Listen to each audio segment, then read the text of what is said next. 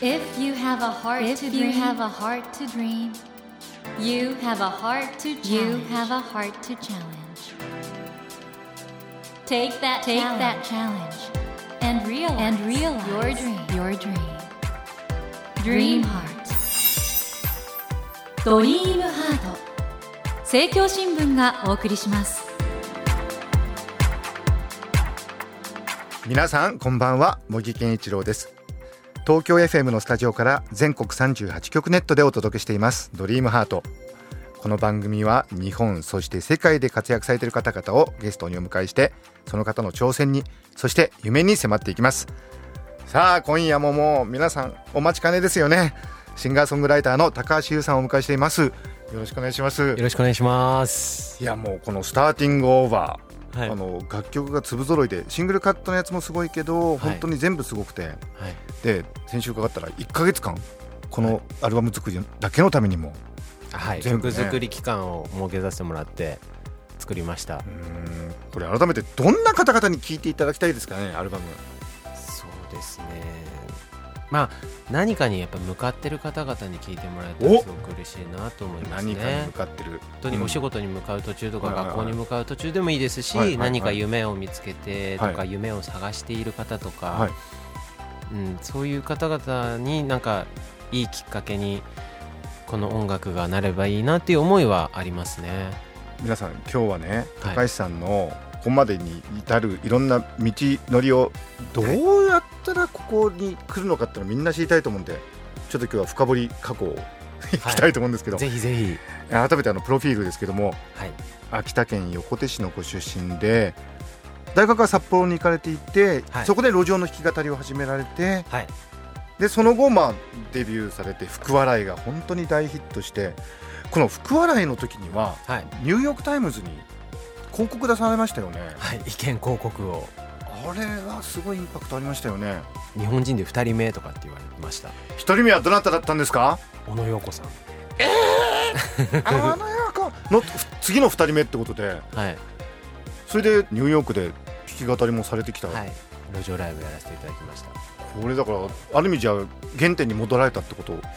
なんですよね。そうですね。メジャーデビューさせてもらってからの路上ライブは初めてだったんで。その後はやっぱり路上ライブは封印してたんですね。なんかそう封印してるつもりもなかったんですけど、ええ。まあなんか例えばこうやっぱ大きいイベント会場でやらせていただいたりとか、ちゃんとマイクを通して歌う機会も増えてきてる中でこの「福笑い」という楽曲をきっかけにまた路上ライブできたのが嬉しかったんですけどその場所がニューヨークっていうんでめっちゃ緊張しましたそのね新聞広告が世界の共通言語は英語ではなくて微笑みなんだスマイルなんだっていう、本当素敵なメッセージでしたね。いやーありがとうございます。この曲もでも即興で書いた曲なんですよ。えそうなんですか？はい、柳井道彦さんがやられてはいるラジオ番組で、はい。年明けすぐのもう本当元旦の1時とかから生放送の番組だったんですけどこの世界を変えるためには何が必要でしょうかっていうトークテーマでうん。メッセージを募集して、うん。でいやこの世界からテストがなくなればいいと思うとか、うん。夏休みがもっと何ヶ月も長ければいいと思うとか結構むちゃくちゃないろんなこの世界にはいはい。来た中でこうじゃあ今日のエンディングテーマを高橋この場で書いてくれと。えー、もう今日の最後の無茶ぶり。あ無茶ぶりでした。でそこでもう苦し紛れにバーッてこう書いて歌った楽曲がこの福笑いの原型になったものだったんですね。ワンコーラスぐらいで。その福笑いがあのニューヨーク・タイムズの広告出たのも2011年のあれ震災前ですよね。そうですね。2月ですね。だからあたかも、その後震災っていう大変なことが起こったんですけど、はい。あの楽曲で力もらった人たくさんいるからなんか不思議ですよね、そういう意味においてはね。そうですね。その前だもんね書いたのね。はい。何なんだろうね。なんかこう音楽とかその音楽の力ってどれぐらいなのかってやっぱやってて分からなくなることも多いんですけど、はなんかこうくしくもちょっと辛い気持ちになった時とか、うん。嫌なことあった後とかの方が音楽って染みたりしません？なんかしますね。すごく極端な逆の例えを言うと、うんうん。めちゃめちゃ今幸せで、うん。最高の気持ちだったら音楽かかってなくても最高じゃないですか。そうですよね。だから音楽が必要とされてる時っていうのはもしかしたらちょっとこうやっぱり考えさせられるような出来事があった時の方が聞いてもらえることもあるのかなっていうのはその時ちょっと思いました。そうだよね。本当にあの時だからみんな「福笑い」っていう楽曲口コミってんじゃないんだけど人から人に熱が伝わって結局その邦楽のねチャートの1位になったと思うんで、あの時はそうでしたよね。本当思い出したら。みんなちょっとやっぱり大変で、あの年の9月に、うん。その同じ柳井道彦さんはい。が福島ではい。6日間の野外フェスを開催するんですけど、うん。あの年の9月なのでタイミング的にまだねそうん。の復興動向の話もかなりこう日本中で取り立たされてる時期だ。この時にフェスなんてふざけんじゃねえなんて結構言われてたんですよ。でそういう賛否両論ある中で6日間やったフェスに僕6日間全部出させてもらったんですけど、あの時のその歌う側の気持ちとうん。うんあと聞いてくださる皆さんのなんていうんですかねこう意気込みというか、うん。よくぞこのタイミングで福島に来てよくぞ歌ってくれたさあ高橋ここで歌ってくれっていう感じが多分今まで経験したことがないぐらい音楽が求められてる感じがしたんですよ。うんうんうんで僕も奏でる喜びとかうんうん熱い思いっていうのがもうなんていうんですか相乗効果を生んで本当に自分の人生の中でも貴重なライブの経験になったなって思ったんですね。くしくも。その時のことはもう絶対みんな忘れてないと思いますよ。あの高橋さんも忘れてないだろうと思うけどそのライブに来た人たちってずーっと覚えてると思いますよ、はい、なんかだから、例えば僕が今日これからどっかで歌うとして、僕はただなんか今日も頑張って歌おうぐらいの気持ちでもしかしたら聞く方からしたら今日なんか例えば大事なものなくしたとか、仕事で大失敗したとか今こそ音楽が必要だって思ってライブハウスに来てくれたり、自分が歌う場所に来てくれてさあ高橋歌ってくれってあの時の2011年の9月に僕が見たあの景色の中にいたようなその中の一人みたいな気持ちでね今どこかで音楽を受け取ってくださってる方もいらっしゃるんじゃないかなってそうだよね。思うとやっぱその一回一回歌える機会が本当に大切で曲をかけていただくのがすごい大そうですよね、切だなって一人一人の人生の中で必ず誰かが今そういう時を迎えてるかもしれないから、はい、なのでなんかさっきのどういう方に聞いてほしいですかっていう質問でその今なんかパーンとそれを思い出したんですけど何かに向かってる方もそうだし何かにつまずいてる方にもつまずいてる方っら言い方変ですけどうん。そこで終わりじゃないんだ。きっとこれから素敵なことが待ってるんだっていうふうに信じたい皆さんにちょっとでも何か届くといいなっていう思いは常にありますね。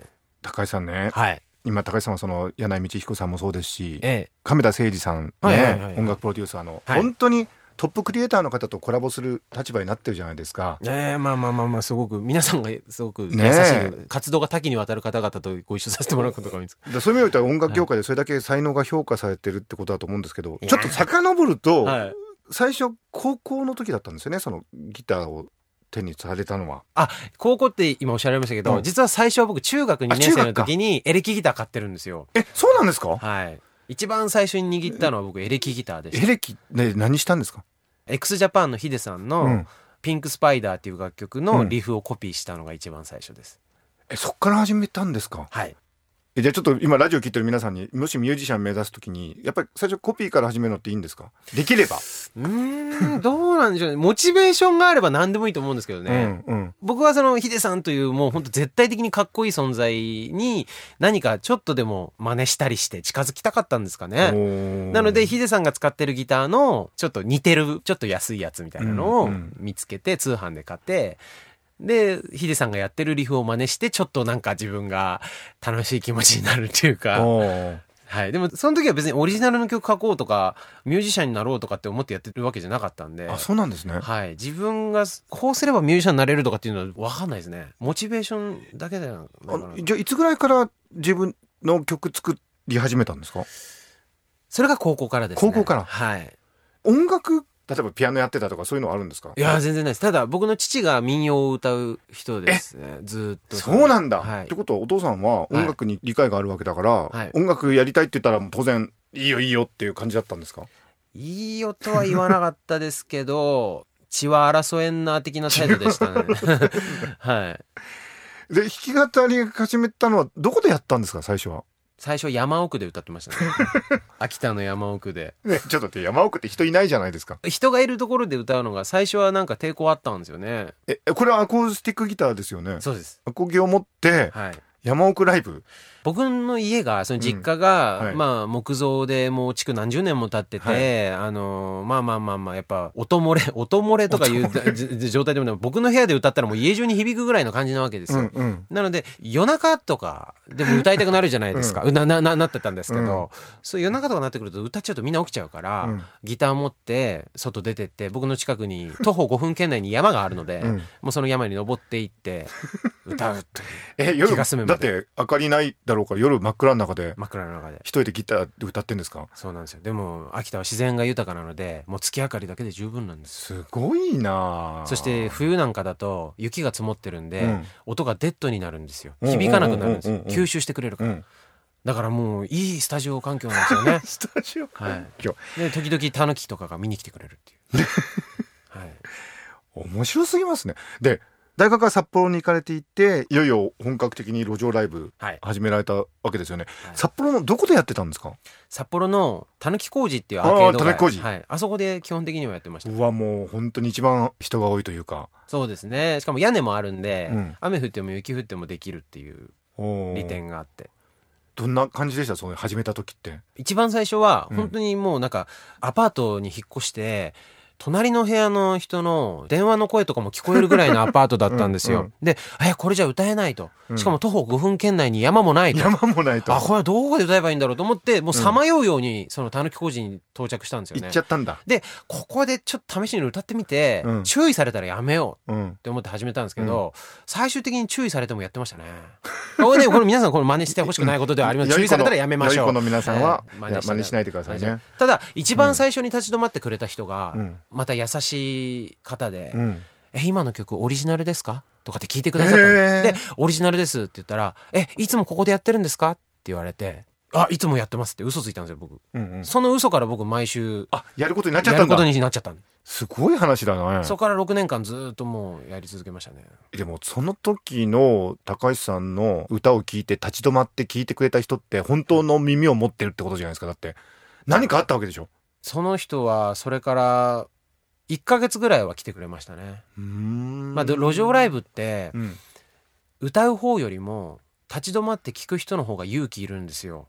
まあ確かにな。はい、普通あそこは歌を聴く場所じゃないので、うん。うんうんやっぱなんかこう立ち止まってる人の方が何やなんか聞いちゃってるねみたいな。なんか寂しいんじゃね？みたいな。その背中でこう世間にそういう風に見られがちなんですよね。うん。それにもかかわらず立ち止まって聞いてくれる人ってやっぱりその人もよっぽど音楽好きとかなんかある方なんだと思うんですよ。うーん。あれこれ高橋さんって結局メジャーデビューのスカウトってどこでされたんでしたっけ？札幌のうん。すすきのの一角にあるクロスロードというライブバーがあるんですが、はい。そのクロスロードの中でスカウトされました。えそこに出たきっかけそれもたまたまでうん。某ビッグ事務所にうん。注目されてるバンドがいると。そのバンドを見に来ると。その事務所が。うんでそのオープニングアクトで弾き語りの男の子決まってたんだけど、うん。なんだか風邪だかなんだかで出れなくなっちゃったと。う。んでゆうくんとその空きが出ちゃったからちょっとフラッと歌いに来てくんないかって3日前そのライブの3日前ぐらいにあのミクシへーー mixi のダイレクトメッセージで来たんですよ。ダイレクトメッセージで。でちょうどその3日後のそのライブの日僕バイト休みだったので、う。んで僕そういう誘い来たら基本は断らないで出ようって決めてたので、あじゃあ出させてくださいって。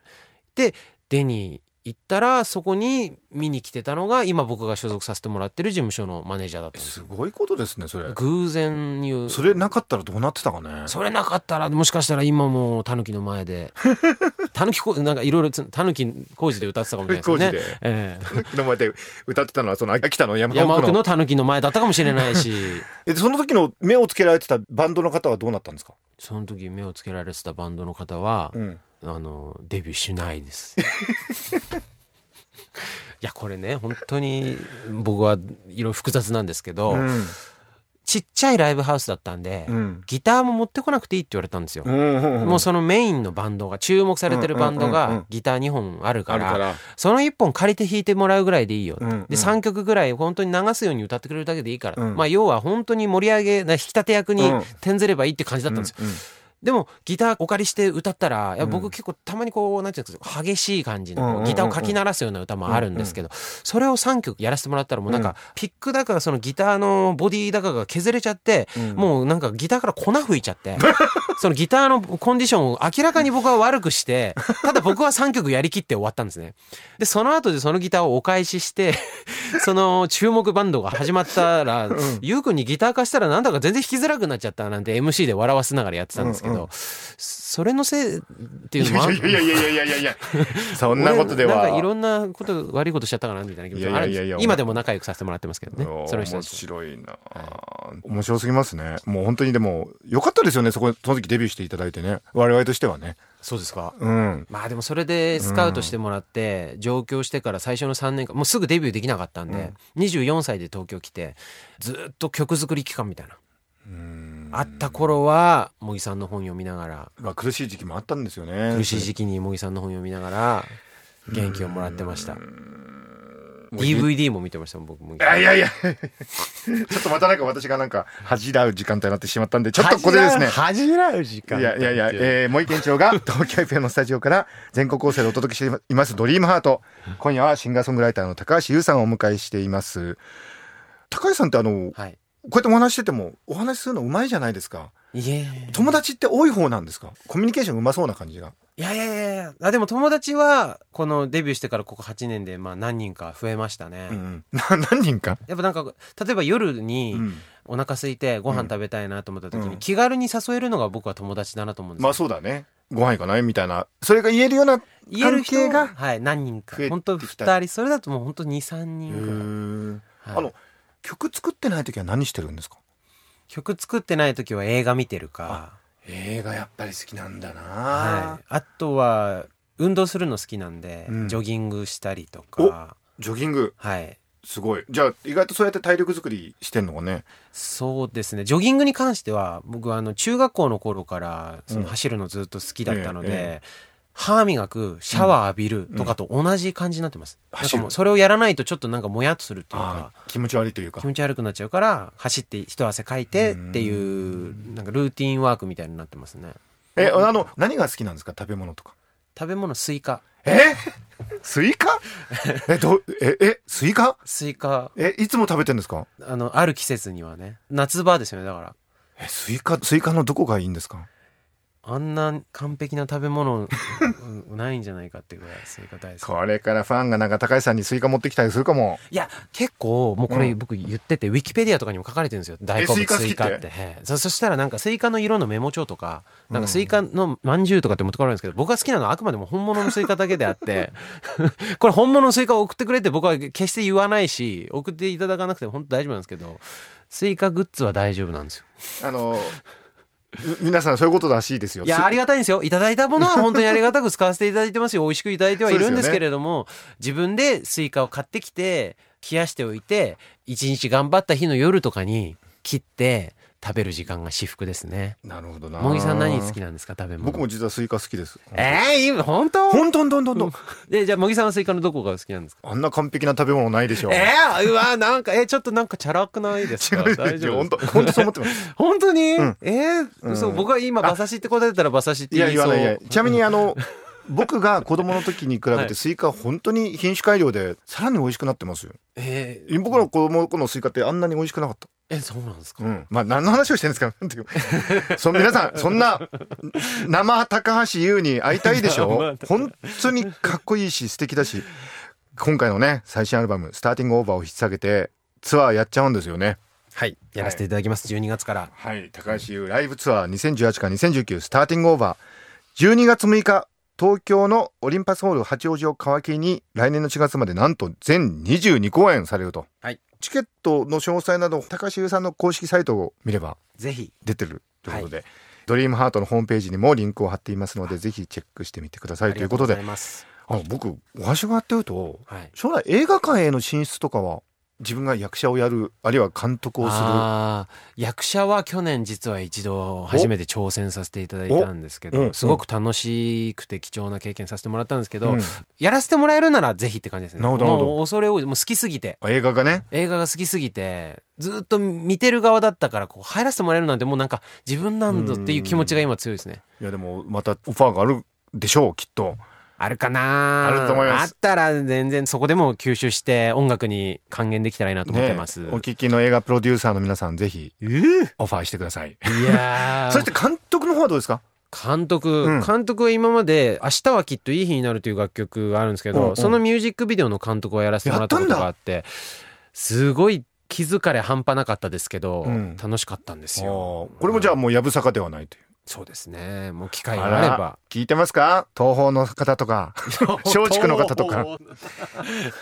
あの高橋さんこの番組はドリームハートということで毎回ゲストの方にですね夢について伺ってるんですけど、はい。今後の夢なんでしょあの僕秋田県出身で地元の秋田を音楽で盛り上げたいということで、秋田キャラバンミュージックフェスというのを毎年開催させてもらってるんです、今年でまだ3度目なんですけど、は毎年市を変えてう、うんうん。全市を回ろうっていうことを掲げてるんですねそう。秋田を。うん。で13市あるんであと10年はやるっていうことが目標なのでそれをやり抜くという、はい、当面はまずこの秋田キャラバンミュージックフェスでしっかり秋田音楽で盛り上げられる存在になっていきたいなと。今郷土愛だね本当にね。そうですね。もう人口減少率とか高齢化率とかうん。今日本で一番なんですよ秋田県が。なので将来消滅する可能性が一番高い県秋田県なんて言われてやっぱり悔しい思いもありますし、それをこう真逆の状況にしたいというか、まあ、音楽がどれぐらいの力を発揮できるのかわからないですけど音楽きっかけで例えば金足農業みたいにね活躍してくださる方々がたくさん出てきて、あの秋田がもっとどんどんどん盛り上がっていけばいいなというふうに思ってます。いや本当皆さんだから逆に秋田の方はもうこれからも高橋優さんを応援していただきたいですしこれからの大活躍期待しておりますので。ありがとうございます。さてあのそろそろお別れの時間となってしまったんですけどもなんと高橋優さんからスペシャルなプレゼントをいただいております。アルバム「スターティングオーバー」のポスターになんとサインを入れて3名の方にプレゼントということで、はい。本当ありがとうございます。ええとんでもないです。ありがとうございます。あのご希望の方はですねこの後番組のエンディングで応募方法をご案内しますのでお聞き逃しなく。ということで、えー、森健一郎が東京 FM のスタジオから全国放送でお届けしています「ドリームハート今夜もシンガーソングライター高橋優さんをお迎えしました高橋さん2週続けて本当に素敵なお話ありがとうございましたありがとうございました。Never let go of that dream. Never forget that heart to challenge. Dream heart. 茂木健一郎が東京 FM のスタジオから全国38局ネットでお届けしてきました「ドリームハート今夜も先日6枚目のアルバム「スターティングオーバー」をリリースされましたシンガーソングライターの高橋優さんをお迎えしました。いかがでしたでしょうか？最初は弾き語りの練習を山の中で夜やってたっていうねそこからスタートして札幌のねたぬき工事でやってたらまた来てくださいって言ってそれで行くことになってたまたま誘われたライブハウスの前座でやったらそっちの方がデビューしちゃったという。いやだから幸運っていうのはねやっぱりいつも努力して継続してるからこそあるものだと思うんですよ。だから高橋さんのその幸運もね継続と努力があってこそだと思うんですけどやっぱりその楽曲作りにかける真摯な思いこれはね今日もひしひしと伝わってきました。今後ひょっとしたらね俳優とか監督という形で映画界にも関わるかもしれませんけれどもあのますますですね高橋優という一人のクリエイターアーティストの活動に注目していきたいと思います。さて先ほどご紹介しましたが高橋優さんの最新アルバム「スターティングオーバー」こちらのポスターになんと高橋優さんのサインを入れて3名の方にプレゼントいたします。ご希望の方は必要事項を明記の上ドリームハートのホームページよりご応募ください。番組へのご意見などメッセージを添えていただけると嬉しいです。なお当選者の発表は商品の発送をもって返させていただきます。たくさんのご応募お待ちしております。さあそろそろお別れの時間となってしまいました。